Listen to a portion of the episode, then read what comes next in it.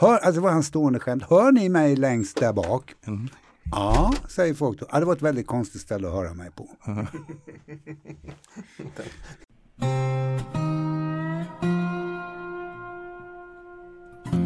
Den här podden heter Berman och Edman och den kommer handla framförallt om tv och 80 och 90-talet. Men vi kommer också att prata om en hel del annat. Jag ska gå ut och titta igen. Ja, gör det. Nu går Stefan ut och tittar lite. Det är ett konstigt uttryck för när man ska lyssna. Nu går jag ut och tittar lite. Ja, det är väl de här mätarna antagligen. Jaha, han tänker på jaha, de här De där grejerna. som rör på sig. Ja, Ja, precis. egentligen så skulle vi... Oops. Nu har vi ju liksom så att vi har kontroll. Nej men nu hörs det Nu som, jag, hörs som, jag, som jag vill. Mm, vad bra.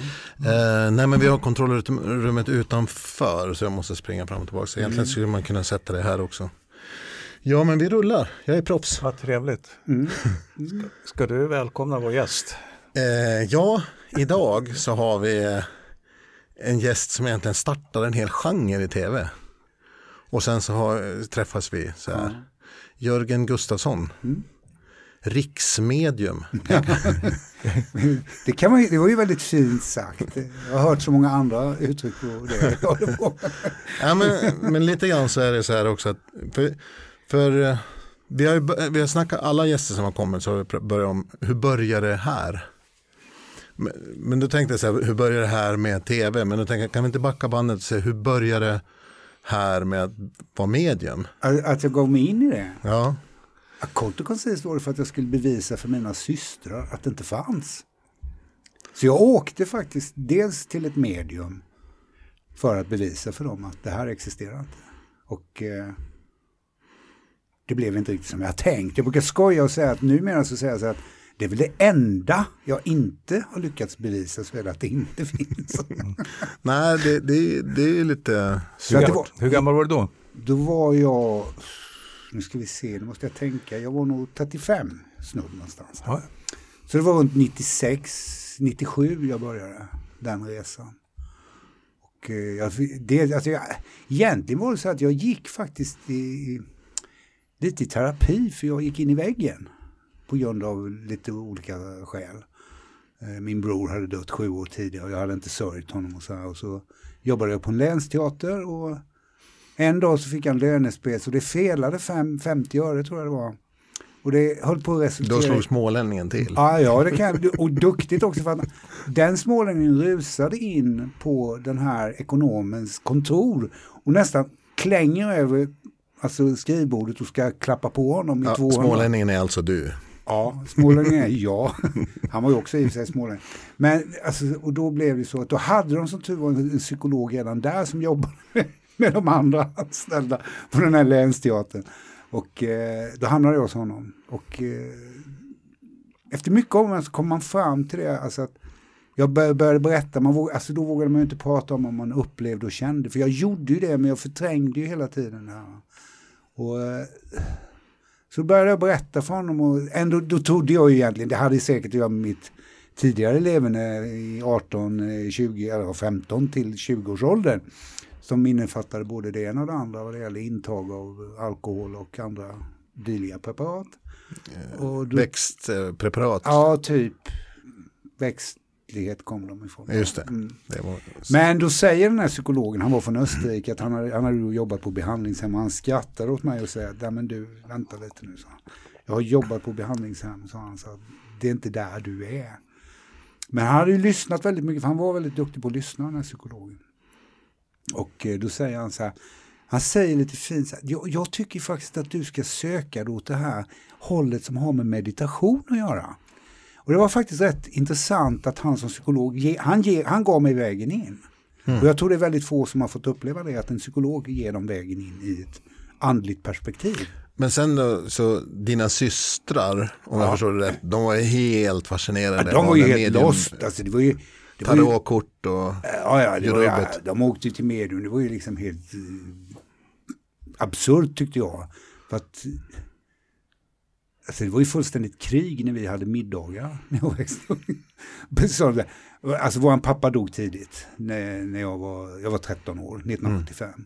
Och sen dör min bror och hans son i en bilolycka eh, 87. Så det gjorde, den grejen gjorde väldigt mycket, plus att jag växte upp i en trakt då där vi hade 70 fri religiösa. Så att Man hade ju det här med, alltså jag var inte religiös, och inte min familj heller, men det var mycket påverkan alltså om att Gud tar hand om allt. Och det försvann ju för mig totalt, alltså med det här som skedde. Liksom, för att, vem är Gud tyckte jag. Så att jag blev ju ateist. Och jag kopplade nog ihop det här andliga väldigt mycket med den typen av trosuppfattning. Så att när mina systrar började prata om det, liksom, oj, jag vill ju bränna dem på bål. Liksom. Men vad hände istället då? Du, du hamnade hos ett medium och, Ja, alltså- och inte vilket medium som helst utan Nej, jag hamnade hos en snubbe i Motala. Hamnade hos, det var ett medium som mina systrar bru- brukade gå till. Och det var att vi kom i en sån konflikt, jag och mina systrar. Så att jag började tänka till, alltså jag är 35 år, liksom, så jag tänkte, men, vänta lite nu. Jag vet inte vad jag pratar om, jag måste ta reda på det innan jag ens börjar diskutera det här. Jag kan inte sitta och skälla ut mina systrar som jag tycker om. Så då valde jag att åka till ett medium och då, då ringde jag till mina systrar för de var på väg till det här mediet, eh, Jan Hall. Han är tyvärr avliden nu men Ja, och de var på väg till honom och jag ringer till dem och säger, ja men du, jag vad heter det, eh, då säger jag lite så här, vad, vad, vad har han för telefonnummer det där mediet? Och de, vad är det nu liksom, det är, ja, men, ja men jag har kommit på, ska jag, om, jag, om vi ska diskutera det, då är det bättre att jag vet vad jag pratar om. Så jag vill åka till honom. Ja men vad bra, ja, du får numret här säger de. Men du vet, han har minst ett halvårs väntetid. Ja ja, men liksom, har jag väntat i 35 år, då kan jag vänta ett halvår till. Det är liksom inga problem. Så att jag ringer upp honom. Men det som grejen är, är att först, det här är lite speciellt, också att första tiden, han vet inte vem jag är eller någonting, första tiden han får, det, kan, det här kan vara en slump, men han ger mig den 16 oktober. Och det är liksom en månad fram från det jag ringer. Och det är min pappas födelsedag. Men sen ringer han igen och då får jag komma två veckor tidigare, så jag fick tid på två veckor. Och mina systrar får ju fullständigt spel. De har fått sitta och vänta ett halvår och jag får komma direkt. Men det gjorde att, vän, alltså att jag blev inte övertygad men han sa saker till mig som är helt omöjligt för honom att veta. Alltså han berättade saker jag hade gjort och då började jag ju tänka så här, det här har ju mina systrar berättat för honom. Men så kom jag på, ja men de vet inte ens det här. Så där började liksom, där var jag tvungen att började skava lite grann Ja, i övertygelsen. Ja, jag började, jag, alltså då började det rasa, tv-rutan började bli lite mer, det var inte den verkligheten längre. Liksom. Men vad hände när du gick ut därifrån? Då, då ska... Ja, jag var ju helt eh, totalt eh, bombad i huvudet så jag åker därifrån, jag glömmer att betala och åker därifrån. Och, eh, men sen säger han också till mig, det sista innan jag går så säger han så här, liksom, ta sträckan fram handen och säger så här, ja, om fem år så får jag säga kollega till dig, ja jo, visst du har sagt jättebra saker nu men det där var riktigt korkat tänkte jag.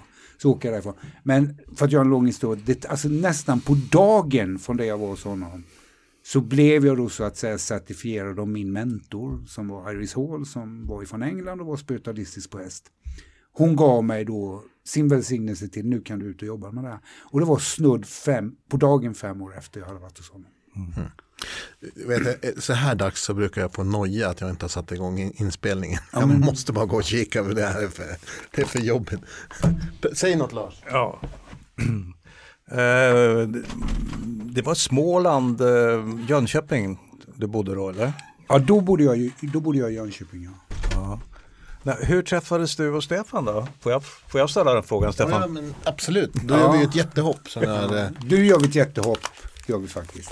Men, egentligen inte ifrån det jag säger att, för det, må, bara lägga in en liten, jag, jag älskar ju att prata. Eh, Det vet ju du. Nej.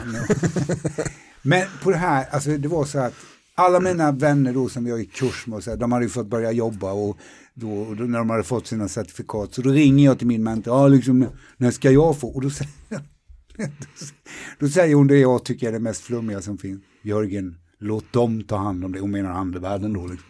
Låt dem ta hand om det. Okej, då blev det ungefär att Jörgen han sätter sig med armarna i kors. och Okej, då sätter jag mig och väntar. Och från det samtalet så tog det 48 timmar så ringer Caroline Giertz. och Caroline Giertz, det är en bekant till Lars också. Ja, Har ni, har ni pratat om det? Nej. Nej, Nej. Jag jobbar ju eh, och gjorde eh, musikprogram på 80-talet för SVT. Och eh, fick kontakt med Nikola Söderlund, hennes eh, dåvarande man. Mm. Och eh, efter någon tid så gjorde jag ett program med deras band. Just hette- det, de hade ju- Cirkus. Ja, de hade ju ett band hade de ja, Nikola och Caroline. Ja. Och. Nikola, Nikola var sångare, Caroline spelade keyboard, Ja. eller synt. Så att, eh, och sen, eh, ja det hände mycket där. Jag eh, bodde periodvis hemma hos dem i- Okej. i Saltsjö-Duvnäs. Och, eh, så att vi har ju gjort, vi har gjort mycket ihop. Trådarna dras ihop helt enkelt. ja. här. De, de, Men Caroline Giertz då i alla fall för de som inte vet. Hon är alltså producent eh, och intresserad av andevärlden och har sålt in ett tv-program. Eller? Hon, ja idén kommer väl, alltså vad jag förstår, Förnimmelse av mod som var det första vi gjorde. Det var ju där du och jag träffades. Mm, precis. Och det är väl danskt tror jag från början. Jag tror det. Men det ligger ju inom Men det är ett film- Det är ett format. format. Ja. Som är, och jag tror, jag tror det faktiskt är danskt från början. Och det, men det är ju nordisk film. Så det gick ju ihop. Liksom, så att det, gick Mm. över. Det gjordes ju även i Norge.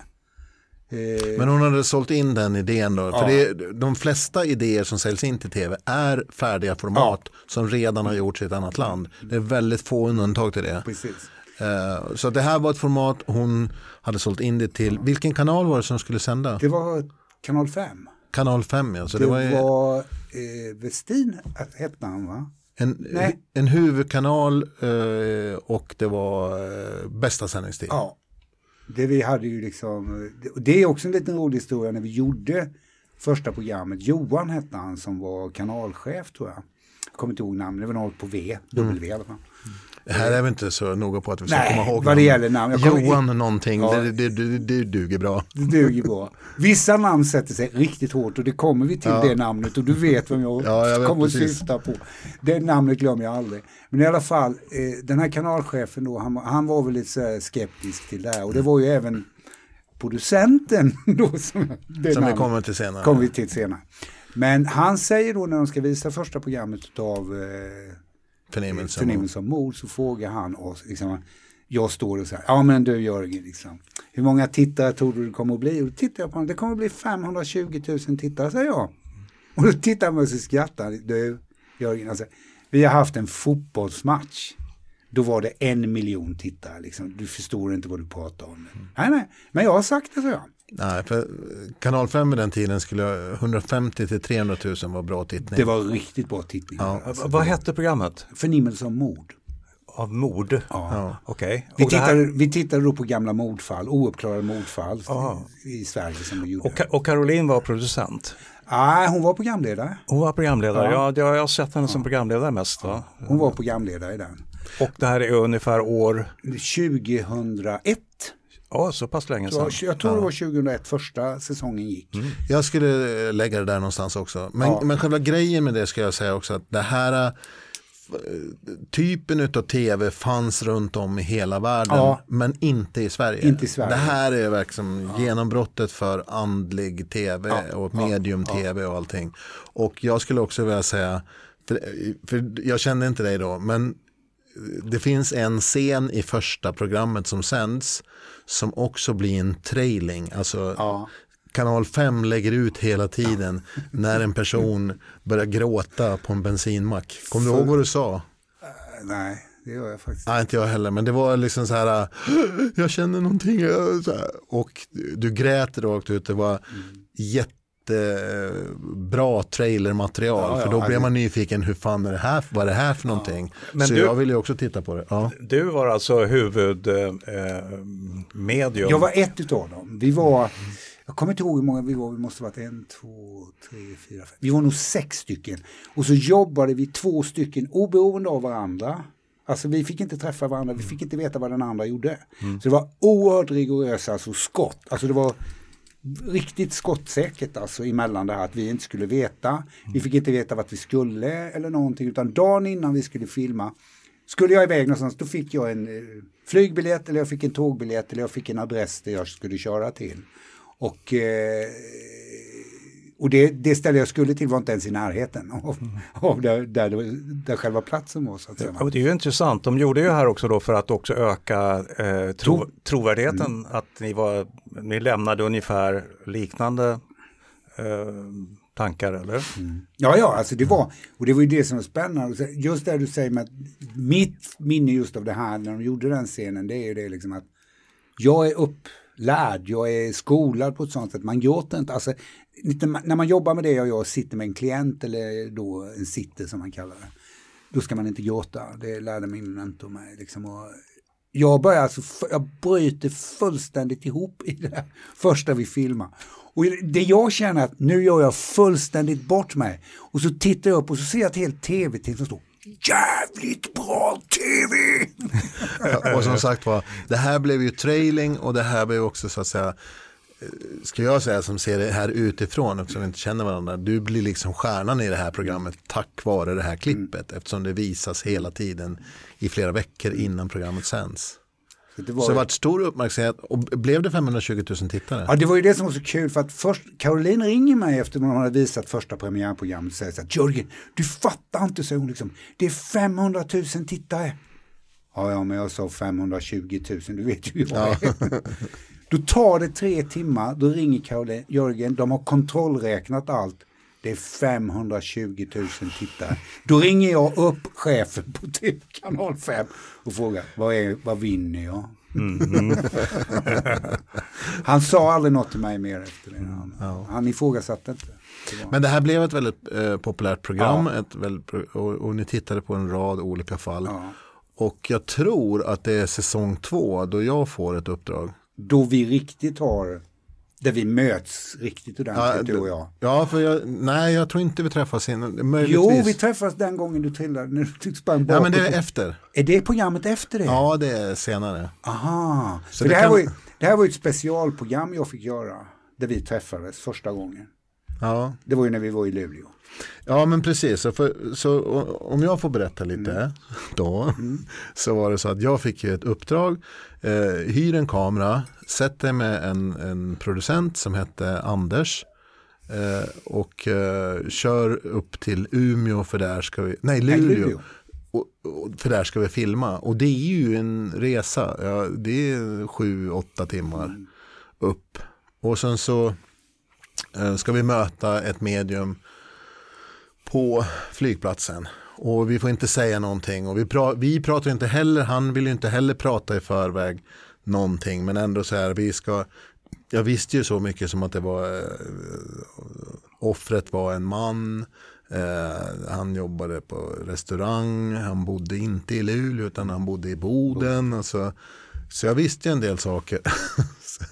och sen så står vi där på, eh, Kallax. på Kallax eh, flygplats och eh, väntar på att du ska komma ut och utstormar någon eh, högenergisk person som har på vägen upp eh, småslumrat lite grann men fått en massa saker till sig. Så du vänder dig till Anders och säger, du, alltså jag har fått en massa saker till mig så jag måste bara kolla med dig. Är det verkligen, alltså ett, eh, det är en man eh, och, och, han hade mustasch och, och eh, han blev mördad med en kniv och det var i en lägenhet och det var, eh, det var inte här i den här staden utan en bit bort. Och Anders bara svartnar i ögonen. Håll käften för fan, du säger inte ett ord till förrän kameran rullar.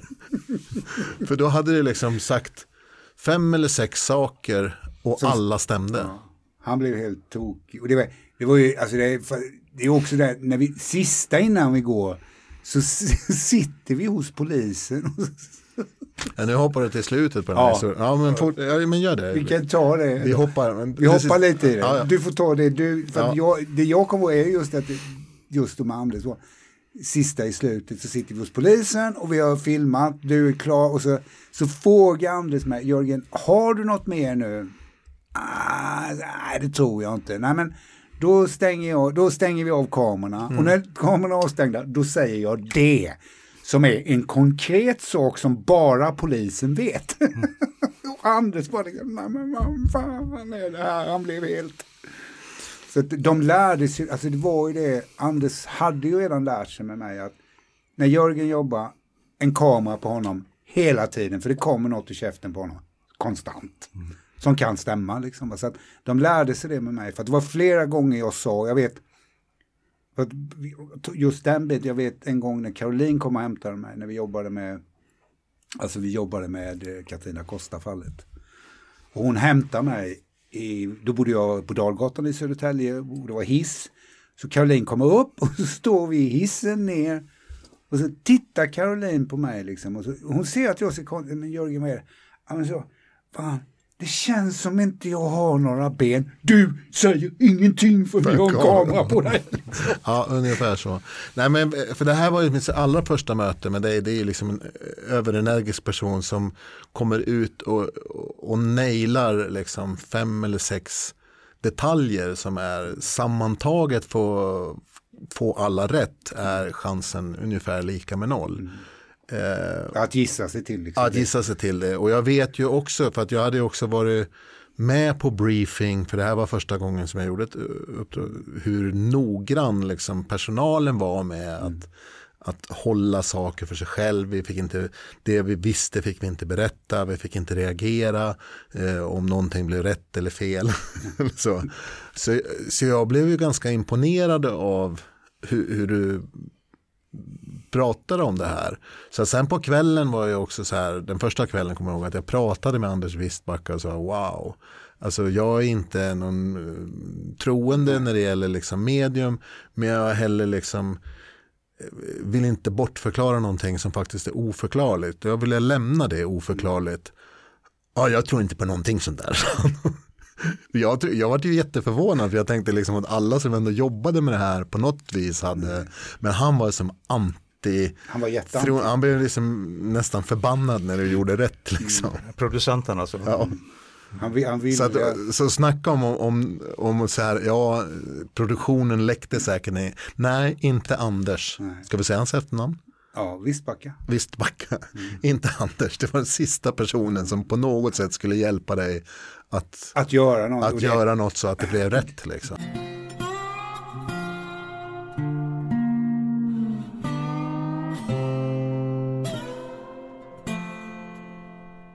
Det var ju ett samtidigt program, det var, alltså det var väldigt jobbigt att jobba i.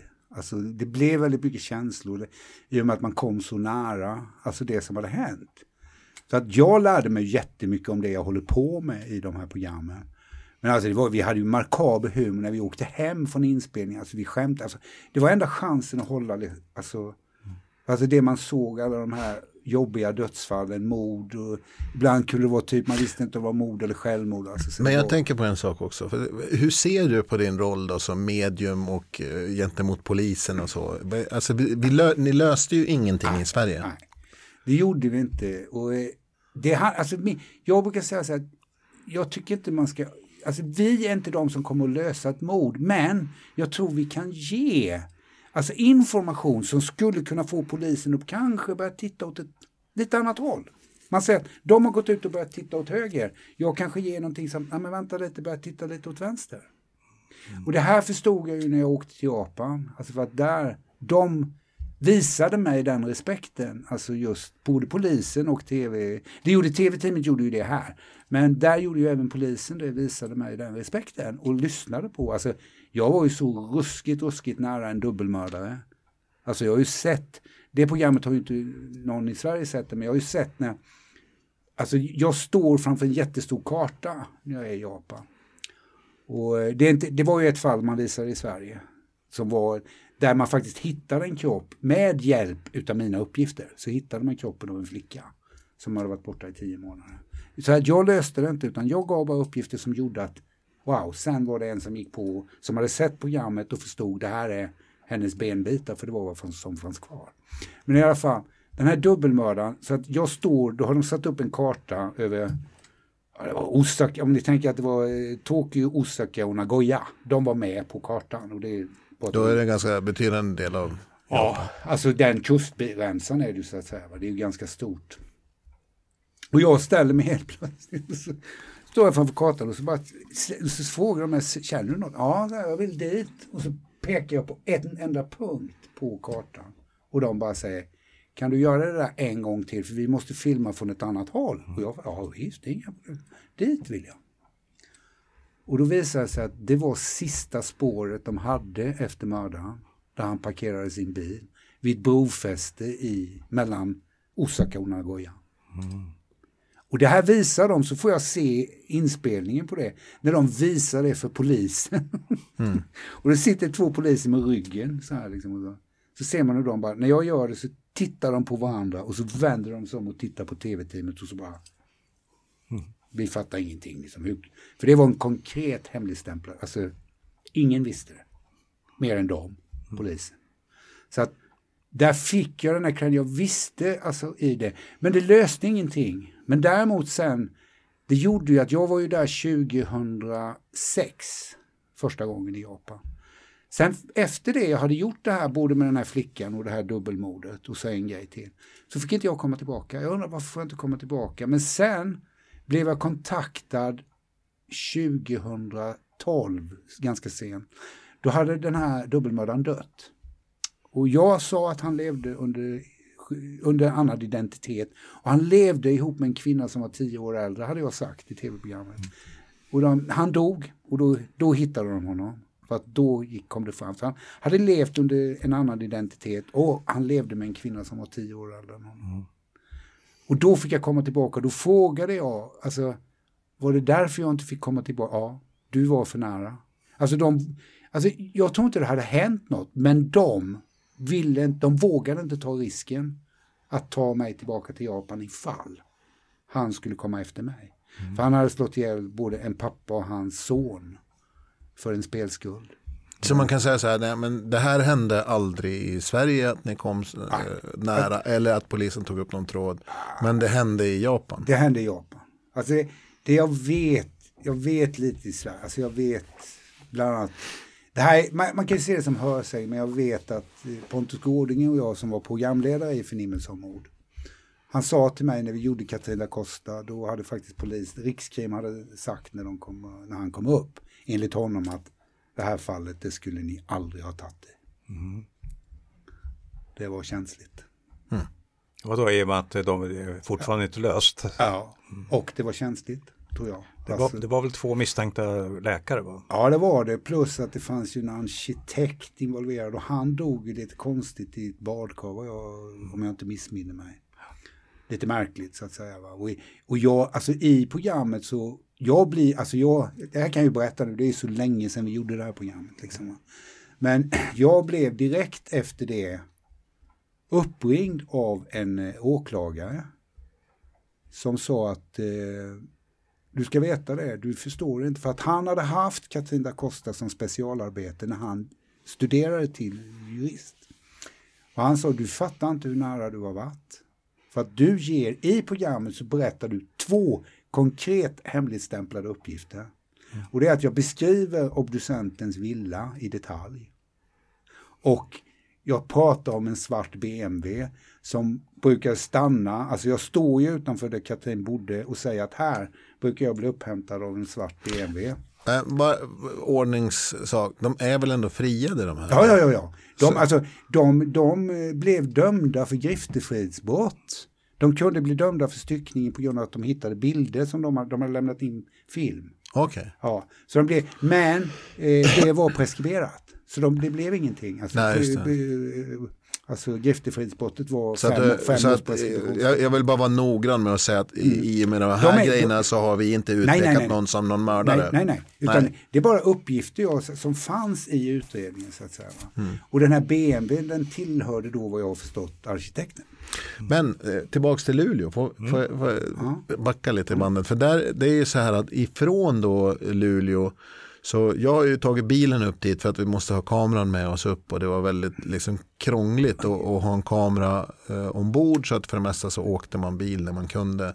Och sen så, så blev det så att Anders fick flyga hem och du och jag fick mm. åka tillsammans ner till så Stockholm. Mm. Och där blev vi liksom, eh, ja, blir det sju, åtta timmars resa då, ja, då minst. vi delade en hel del om våra liv överhuvudtaget. Det är 90 mil. Liksom. Och skulle jag säga blev kompisar. Så vi har ju umgåtts sedan dess. Sen dess ja. Framförallt på golfbanan. Ja. Och jag kan säga så här, det är ingen idé för han hittar inte fler golfbollar än någon annan. jag tror inte. Jag, jag sa till Lasse innan, det är väl det enda stället du och jag oftast har blivit osams på så är det väl på golfbanan. Alltså inte väldigt, men där har det väl varit lite heta känslor. Men det är ju för att vi båda är väldigt tävlingsinriktade. Ja, eh, vi är ju två. En av oss lite mer än den andra. Ja, behöver inte nämna namn. Nej. så det var, men det var ju en oerhört trevlig resa. Så efter det har vi umgåtts ja. väldigt mycket. Från, och, så, och, och, vi har haft anledning att prata en hel del ja. om det också. För det är liksom också så här, ja men det, det, finns ju också sådana här, eh, för, för, det är ju knepet för mig också som umgås med en massa med journalister mm. och så, så är det liksom också så här, alla ska ju liksom ta avstånd ifrån, nej det mm. finns inte. Mm. Eh, och jag säger, nej men det jag har upplevt är ändå liksom något som jag har sett och upplevt och jag kan inte förklara det och jag lämnar det där. Jag, jag, och jag, vad jag gillar hos dig är att du inte heller förklarar det med liksom så här, åh nej men det är andevärlden hit och dit och det kommer från sjunde nivåns tredje insegel och allt liksom noise som finns runt det här. Du är aldrig någon, någon sån. Nej men alltså det är någonting jag kan ju säga, det är också mina gamla vänner från Småland och Eksjö. De har ju alltid liksom, de har ju sagt så här, de har ju, jag har ju vuxit upp med dem, de vet en hel del om mig. och de har sagt det att Jörgen, du, du ska veta det. Och de tror inte på det här. Men de har sagt det att du har alltid varit Jörgen. Och i och med det kommer vi aldrig att berätta om dig. Vi håller dig om ryggen för att du är ärlig. Liksom. Du, du har alltid varit Jörgen för oss. Liksom. Och du är, även att du blev kändis och där så, så har du alltid varit den du är. Lite, jag, jag har blivit lite mer ödmjuk kan man säga. Tv gjorde att jag blev tvungen att bli mer ödmjuk än vad jag var innan. Mm. För innan var jag väldigt liksom, och det handlar ju om det här att jag är väldigt känslig. Alltså att, jag, brukar, jag brukar säga så att mitt problem har aldrig varit det här med döda. Det är fysiskt levande människor. De är mitt största problem. I och med att de känner av lika mycket som jag skulle känna av den energin som finns som vi inte ser. Mm. Nej men för, för, för jag tänker också, jag vet inte om vi ska ta upp det, men, men i och med att du blir liksom det här gråtande ansiktet mm. utåt för Sveriges alla medium så får du liksom också klä skott för hela, ah, ja. hela den här rörelsen. Och, och, när man ska välja att attackera någon så väljer man dig. Ja. Och du blir ju också attackerad. Ja. Det, hade du frågat, hade du tagit upp det här för tio år sedan då hade det inte gått. Idag liksom har jag har ett oerhört mycket, jag har ett sånt perspektiv till det i det hela. Men att, att det gjorde så ont det som hände, det var ju mer min dotter. Alltså det var ju henne det handlade om. Liksom, det, att jag inte ställde upp för henne. För det, alltså, egentligen är det hon som tog skott för det. Hon var med, alltså det handlar ju om när det dundrar in ett tv-team på min dörr i vår lägenhet och ringer på med det här programmet, granskande programmet. Och, och eh, Ska ställa dig till svars för att? Ja, för att jag, har, att jag är en bluff, en charlatan. Och, men sen, alltså, så att egentligen det som gjorde att jag blev arg och mådde så dåligt, det var faktiskt inte, inte just att det, det skedde, det var att min dotter råkade så illa ut. För att hon, har ju, hon är ju liksom över hon har tre barn idag och mår bra idag igen. Va? Men hon har ju berättat hur hon upplevde det där och det liksom finns ju med i den första boken jag skriver. Hon har ett helt kapitel om det. Som heter Jag hatar honom, som hon kallade det kapitlet. Och, men alltså hon och jag, vi, vi, vi båda idag med, med den objektiviteten vi har, vi kan förstå att jag åker ut för det, det är inget konstigt. Som du säger, liksom, det är jag var ett... Nej var... men det, det, det, blir ju flera liksom så här, säg några kända eh, medium som förutom dig, det blir han engelsmannen. Det är Terry, Terry, Terry. Evans, det är jag, det är Lena Ranehag. Eh, Pierre var ju inte med då, men Jill var ju med i de programmen. Liksom. Det, det här handlar just om när vi gjorde förnimmelse av mord. För att det var alltså att det skedde. Jag tror ju liksom att vederbörande gjorde ju det här för sina egna program. För att få tittarsiffror till sina egna. Det handlar ju egentligen inte om, för att vederbörande säger ju det efter vi, när de har varit hos mig, då frågar vad, vad handlar det här om? Äh, men Jörgen, fan. De som tror, de tror, de som inte tror, de tror inte i alla fall. Mm. Alltså, det handlade bara om att göra ett program, det det var mig. Och där, jag tror det handlade om, för att samma kanal hade ju ett program som hette Tidigare liv som började sändas.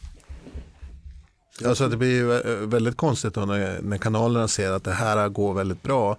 Och så har man liksom samtidigt granskande program då som säger att det här är charlatanism. Och, eh... Var det samma kanal? Som gjorde tidigare liv. Nej, det var inte samma, det, det här var TV3 som gjorde det. Mot granskande. Ja. Granskande. Men det, TV3 gjorde också samma, på samma år gjorde de ett program om, eh, om tidigare liv. Okej, okay. och det var Aschberg alltså? Ja. Mm. Men vad, vad, vad händer sen då? Du, du, det känns som om du också har trappat ner lite grann. Skulle du, ta och göra, skulle du göra andarnas makt idag? Nej. Eller? Nej, jag skulle aldrig ställa upp i Sverige igen. But, det, alltså jag, jag känner, det, det, här kommer att låta kanske drygt, men det är... Alltså, jag har sagt så här, fråga japanerna, ja då åker jag. För där får jag ekonomisk ersättning för det jag gör. Det får jag inte, jag skulle inte göra det i Sverige. Jag, alltså jag har jobbat i nästan 18 år i tv i Sverige. Och jag, jag har inte blivit miljonär, det har jag inte. För jag har inte det namnet, jag håller inte på med det. Alltså, där skulle man ha haft ett annat namn så att säga för att bli det. Så att ekonomiskt har det ju varit, jag hade, blivit, jag, hade jag fortsatt vara golvläggare hade jag varit bra mycket rikare än vad jag är idag. Men däremot är jag rik på en massa andra saker erfarenheter och möten med människor som är dig Stefan. Och jag får träffa dig idag Lasse också. Liksom. Så att jag tycker de mötena, det är också en oerhörd rikedom att ha. Liksom. Men jag skulle aldrig igen ställa, jo, faktiskt kan jag säga, skulle de komma med en programidé som är som förnimmelse av mord, då skulle jag tänka till två gånger. Mm. För det, då, jag, jag attraheras av den biten, alltså brott. Mm. Men du då Lars, hur, hur, tänker du om allting det här? Är, är du troende? Oh, jag, jag tror på allting.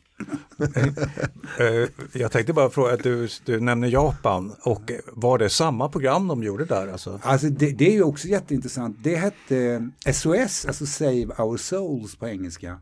Och det programmet var, det var faktiskt som efterlyst. Fast de valde att när alla konventionella metoder tog slut då valde man att ta in ett medium. Så vi var 20 medium från hela världen som jobbade i det programmet. Jag var den enda som kom fram till att de faktiskt hittade någonting utav. Ja, spännande. Så det var, alltså det är, då, då, är det en del som tänker så här, ja men japaner tror mig, nej nej nej, där har ni helt fel. Alltså de, de är, jag brukar säga så här, där lärde jag mig allt, för det var som att prata med stenar. Mm. För de ger, alltså japaner ger ingenting, de är så oerhört disciplinerade.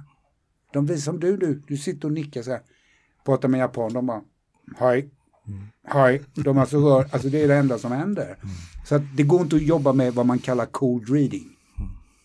Som är en naturlig del som vi gör. Alltså cold reading är ju en väldigt, det är en del i vårt kommunikationssystem som människor, att vi ger ifrån oss med kroppsspråk. Det är, det är väldigt få människor i, i västvärlden som inte använder sig av alltså att visa saker så att säga.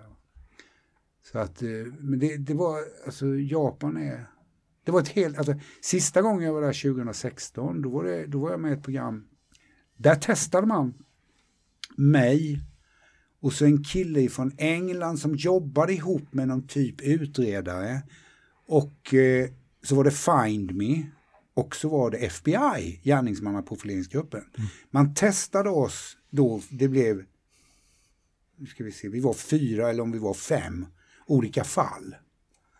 Som vi fick, vi fick varsitt fall och eh, man testade oss. Och eh, för att inte göra den historien för lång så, den producenten som jag jobbade med då, han var med första gången jag var i Japan. Fast jag träffade aldrig honom. Mm. Så att när jag träffade honom i, alltså det var byggde, de gjorde det lite på samma sätt, de kom till Sverige, filmade mig i Sverige och då hade jag faktiskt två fotografer från SVT mm. som de hade hyrt in. Mm. Och det där måste jag bara berätta. då, och det här var ju det här var konkret, det var en flicka som hade försvunnit för 19 år sedan. 2016 då. Så hade hon försvunnit 19 år tidigare. Som jag skulle titta på. Och de här killarna var jättetrevliga men de trodde ju inte, alltså det var ju likadant, de var ju väldigt, alltså inte helt emot, de var trevliga, okej. Okay. De, ja, vi är här för att göra vårt jobb. Mm. Så börjar de filma och så, det börjar med att han intervjuar mig och så intervjuar han mig, den här producenten, om programmet jag hade gjort där de hittade den här flickan. Mm. Ja visst, det var helt okej. Så när han har gjort det då frågar jag tolken, liksom, ah, okej vad tycker han? Ja men det, du är med. Ja, men vänta lite så jag.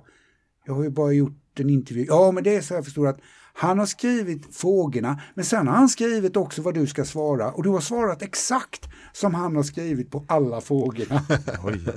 så, men det, för, sen gjorde jag ju då, testade jag ju det här då, alltså att jag fick ju börja jobba med det här fallet med den här flickan då. Och då är det ett ställe där jag i slutet jag känner så att helt plötsligt vill jag upp och gå. Och så börjar jag gå liksom upp. Jag går väldigt konstigt, väldigt speciellt.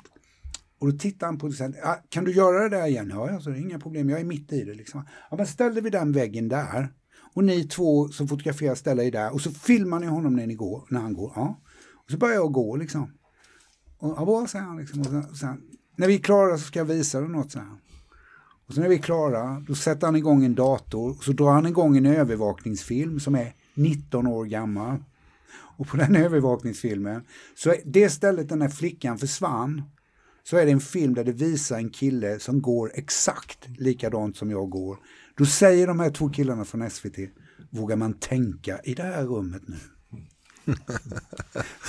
ja. Det var deras sätt. Så att, och den, den killen sen jag åkte ifrån Japan efter det programmet, han, det, det, är nog det finaste jag har fått höra, alltså i cred.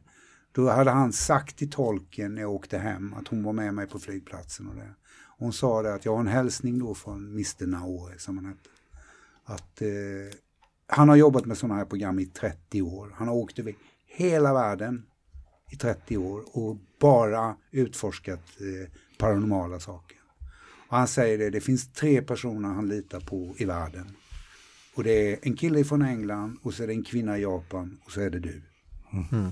Det, var, det var nog det finaste jag fått höra. Liksom att han sätter mig som ett av de tre främsta i världen. Mm. Det bär jag med mig hur länge som helst, liksom den biten. Då, Men det, för det tycker jag liksom också är lite intressant att, att ta upp.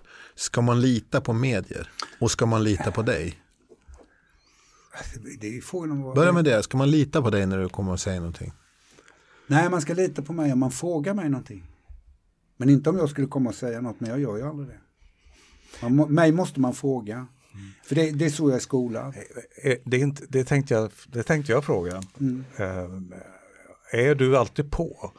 Eller är det så att om du åker tunnelbana så lider du därför att du ser alla dessa människor, deras liv och deras smärtor och, och, och sådär? Det var så innan jag träffade min mentor. Hon lärde mig, alltså, hon lärde mig egentligen inte att bli medial. Hon lärde mig att hantera den jag var. Mm. Hon lärde mig alltså att stänga av. För innan det var, då var alltså jag, hade jag inte träffat henne, då hade jag inte suttit här idag. Då hade jag supit ihjäl mig. Mm. Helt klart. För att det var min, alltså... Du läste folk hela tiden? Ja, alltså omedvetet blev det det. Mm. Och min äldsta dotter har ju samma, jag har frågat hur hon hanterar, men hon placerade i olika fack. Väsentligt, oväsentlig information som hon kallar det så att säga. Mm. Så hon, hon, är, hon ser inte döda men hon, hon, hon plockar också in information utifrån. Och, eh, men alltså jag måste stänga av. Jag måste, och jag har upptäckt alltså faktiskt efter min sista olycka, som egentligen också har gjort att jag har trappat ner väldigt mycket. Jag var ju med om en mc-olycka 2019. Men det gjorde också att eh, jag var förberedd inför en pandemi att hamna i karantän. Så jag satt, jag satt i rullstol i tre månader så att eh, jag fick lära mig att vara själv. Och jag har upptäckt faktiskt hur skönt jag tycker det att vara ensam numera. Mm. Och det är nog lite på grund av det här. Så att på din fråga, ja, jag, kan, jag stänger av. Men jag, jag väljer att inte åka tunnelbana. Så kan man uttrycka det, det också. Ja. Men jag tror det är väldigt, väldigt många som har samma problem som jag. Alltså att man känner för mycket. Och det faktiskt lärde mig, jag var, jag var ute och föreläste lite på LVM-hem ett tag. Mm. Och jag kommer ihåg första gången jag var där, då sitter det garvade gamla alkisar liksom sitter och tittar på mig. Mm, vad är det här för någonting? Och då sa jag så här, men jag också, alltså jag har haft ganska stora problem med alkohol. Men så, jag använder det för att stänga av bruset och helt plötsligt ser jag liksom fem gubbar som, åh, nu börjar det bli intressant. Mm. Alltså, aha, är det så det är kanske? Väldigt många som tar till droger och alkohol. Jag tror att de är, alltså egentligen det här med att säga att man är med det, jag numera säger att man är högkänslig. Mm. Jag tycker det är ett mycket bättre uttryck. Att, alltså, vi måste bli moderna i det här för att det är väldigt, väldigt många människor som är högkänsliga. Alltså, det är inget, alltså jag menar på att Stefan och jag har ju diskuterat det jättemycket och jag tror du är det och han är det. För att hålla på med det ni gör, man måste vara intuitiv. För att veta, jag menar alltså, hur många gånger har ni riktat kameran just i det ögonblick när det behövs? Det kan inte bara vara erfarenheter. Det måste vara en känsla i det också. Precis som en konstnär, en musiker. Alltså, där finns det, fast de tänker, alltså, jag brukar alltid när jag pratar om det så tänker jag alltid på Keith Richards. Det var en intervju när, när de frågade honom, liksom, ja men Keith, all den här musiken du och Mick har gjort, vad kommer det? Det är ju bara att plocka ner. Mm. alltså, det finns där liksom. Alltså, jag tycker det är så fint. Alltså, så att, jag tror inte det är något speciellt förunnat. Jag är lite, jag är rebell inom mitt område med för att jag vill avdramatisera det. För att jag tror det är något fullständigt helt, ja, det finns inget övernaturligt, allting är naturligt. Mm. Det är bara att vi kallar det övernaturligt. Alltså, jag, jag har inte träffat dig förr. Mm. Och för mig framstår du som en väldigt naturlig person, chosefri. Mm. Och eh, för att de, det jag har sett i den här genren så är det lätt att man blir väldigt eh, vad ska vi säga, pretto, eller det blir att, att, att personerna på något sätt vill skapa någon slags respektfull eh, aura kring det hela och du på något sätt skämtar mycket mm. och uh, som du säger avdramatiserar. Mm. Men hur, hur, Förlåt. Förlåt, förlåt. Hur, hur, skulle du placera, jag kan tänka mig i och med att du är en, en, en, en känd person i just det här, i den här nischen mm. så att säga. Hur, får, får du kontakt med andra människor som sysslar med liknande inom samma jag tänker på eh, de här mera olika rörelserna och, och eh, esoterik och sådana saker. Alltså jag, jag, alltså det är så att faktiskt så då går vi tillbaka till det som skedde med Aschberg. Det fick mig faktiskt till att börja granska min egen bransch. Och mm. Ja, jag har vissa, men jag har faktiskt mer kontakt med typ psykologer och sådana psykoterapeuter. De är väldigt intresserade av mig. Mm. För de har märkt att jag är väldigt jordnära och jag, jag, det måste finnas att jag måste kunna lyssna på dem om de ska lyssna på mig, annars går det inte. Så att jag är nog väldigt kritisk, alltså jag är inte kritisk. Det är många som pratar om charlatan och bluff. Jag tror, inte det, jag tror bara det finns väldigt många som inte vet vad de håller på med. Mm. Men det gör det inom väldigt många områden. Det är bara att när det kommer till det här, då är det oerhört mycket mer känsligt. För att här tallar man på människors tro. Mm. Och det är känsligt alltså. För att det är, alltså jag håller på med, det är därför min mentor hon var stenhård. Du ger aldrig någonting till någon utan att de har bett om det. Mm. Och det är det finaste hon gav mig, så är det just det. Liksom. De får fråga dig först. Man springer inte omkring på stan och delar budskap och allting. Och då, och då har du alltså en, en, en, switch du kan koppla ja, på? Ja. Jag kopplar på så att man måste liksom, jag, jag vill vara som normal, och det vet ju du Stefan. Ja, du kopplar aldrig på när vi är, Nej. jag har bett om det någon, ja. någon gång sådär också när jag för, för det, det handlar om ett, ett för mig också, så han, det som gör att jag känner att du är trovärdig det är att du aldrig försöker förklara vad som är oförklarligt. Nej. Utan var saker och ting kommer ifrån, det vet inte du. Men du har saker som kommer till dig och eh, ber man om det så kan man få det med. Eh, och sen är det upp till mig ja, att sortera det eller inte. Alltså du brukar säga att du alltså, nu är jag väldigt noga med, alltså jag tror ju inte på spårdomar. Alltså på riktigt, jag tycker det är riktigt korkat att det finns spårdomar. För att spårdom för mig, det är att någonting är förutbestämt och det går inte att ändra på. Det är vad en spårdom är. Ja.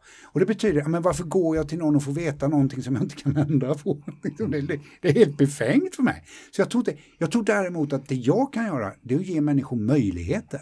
Men du tar ansvar för vad du gör med dina möjligheter. Det är inte mitt ansvar. Så att det är därifrån jag, jag, jag är sån här, jag filosoferar väldigt mycket. Det är därifrån jag tror också det här uttrycket kommer, alla vägar bär till Rom. Mm. Och vill ni se en riktigt oandlig människa, gå en golftur med. Exakt. Säger, jag, Jörgen Gustafsson. Jag säger som prästen Eksjö sa som spelade golf, att när de sa till honom, ja men vad tror du om det här? Tro, det gör man i kyrkan och inte på golfbanan. jag tycker det är bra. Så att det är det... Nej, för jag, jag, tror inte vi hade kunnat bli kompisar om du var en sån andlig Nej. person som hade liksom, äh, ja seanser tror jag kanske du har, men, men just det här att du har förklaringsmodeller och eh, tillhör en viss skola och det mm. ska läsas in vissa äh, böcker och så. Det, all, all, det hade aldrig funkat för mig. Så egentligen, tittar jag med facit, alltså det, den här händelsen där jag blev ansatt och upp granskningsprogrammet, det hjälpte mig också. Mm. Alltså, så sätt när det går bara till mig, det har hjälpt mig att, att, att, ha bli, att jag blev oerhört mycket mer självkritisk. Jag brukar säga så att till alla som inte tror, men bli agnostiker. Mm. Tills motsatsen är bevisat, liksom, vad, spelar det för roll? Mm. Ja, men det är där jag befinner mig också och då kan man ändå få liksom stöd utan någon som bara ger en mm. saker för att det öppnar ändå nya dörrar för mig mm. också. Om jag, ah fan man kan se åt det där hållet också. Och framförallt om man befinner sig i kris så kan mm. man gott och väl gå till ett medium eller till en bra terapeut. Och en bra terapeut är alltid också intuitiv. Yes. Skulle jag vilja hävda. Det och det du kallar för intuitiv ja. snarare än andlig. Ja, för det, är som, det är också det jag säger att grunden i det jag gör, det är ju intuition. För att det, alltså en del får ju för sig liksom lite att när jag jobbar, att jag sitter och pratar med någon som jag sitter och pratar med er här nu. Ja men om det hade varit så, då hade ju ingen behövt gå till ett medium för alla kan prata med det. Mm. Är ni med? Mm. Så att, men jag kan förstå att man uppfattar så för att vi säger faktiskt så här, vi som jobbar med detta, han säger, hon säger. Men det är ett sätt att förenkla för att informationen jag får till mig, den är ju högst subtil. Och jag, jag känner mest, jag ser i stort sett ingenting har jag kommit på. Och jag vet varför det är för att jag litar inte på det jag ser. Och det har att göra med mitt liv, alltså min uppväxt och alltihopa det här. Så handlar jag litar inte på det jag ser, men jag litar på det jag känner. Mm. Ja men eh, oerhört intressant tycker jag. Mm. Uh, och det är en hel genre som sagt var som är tv och som det här. Mm. Vi tittar ju på tvs historia så ska jag säga att det här eh, bryter in i svensk tv i och med det första programmet ja. som du gör och att du också blir ett ansikte utåt för det. Jörgen Gustafsson, tusen tack för att du kom hit och delade med er och det har varit jävligt spännande att göra tv Hoppas med dig. det blir fler gånger. Ja, jag kommer jättegärna tillbaka. Jag har, eh, jag har uh, lite fler frågor som dyker upp så här allt, allt mer vi pratar och så. Uh, jag har gjort lite, jag har gjort ett program faktiskt kring shamanism. Okej. Okay. Det är jätteintressant. Och, och över, överhuvudtaget naturreligioner mm. och, och sådana saker. Det är jätteintressant. För att jag har ju jag har ett påbrå. Ja. Jag har ju samiskt påbrå. Mm. Min mormor var från Tornedalen mm. och tillhörde, hon var, hon höll på med alltså, konstigheter. Ja. Fast hon var, alltså, det, det är jätteintressant också, min, min mormor var sån. Men vi kan inte börja någonting nytt nu. Okej, okay, alltså, vi måste jag sparar det då. Vi sparar det. Ja, vi kommer, välkommen, part, part two. Då säger jag så här, välkommen tillbaka. Ja. Tack, tack för idag. Ja. Tack så mycket. Tack så jättemycket för att jag fick komma. Det var jättetrevligt att träffa er. Podden du just har lyssnat på producerades av produktionsbolaget Berman och Erdman Produktion. Musiken kommer från audionautics.com och du följer oss på Facebook där vi har en grupp Berman och Erdman.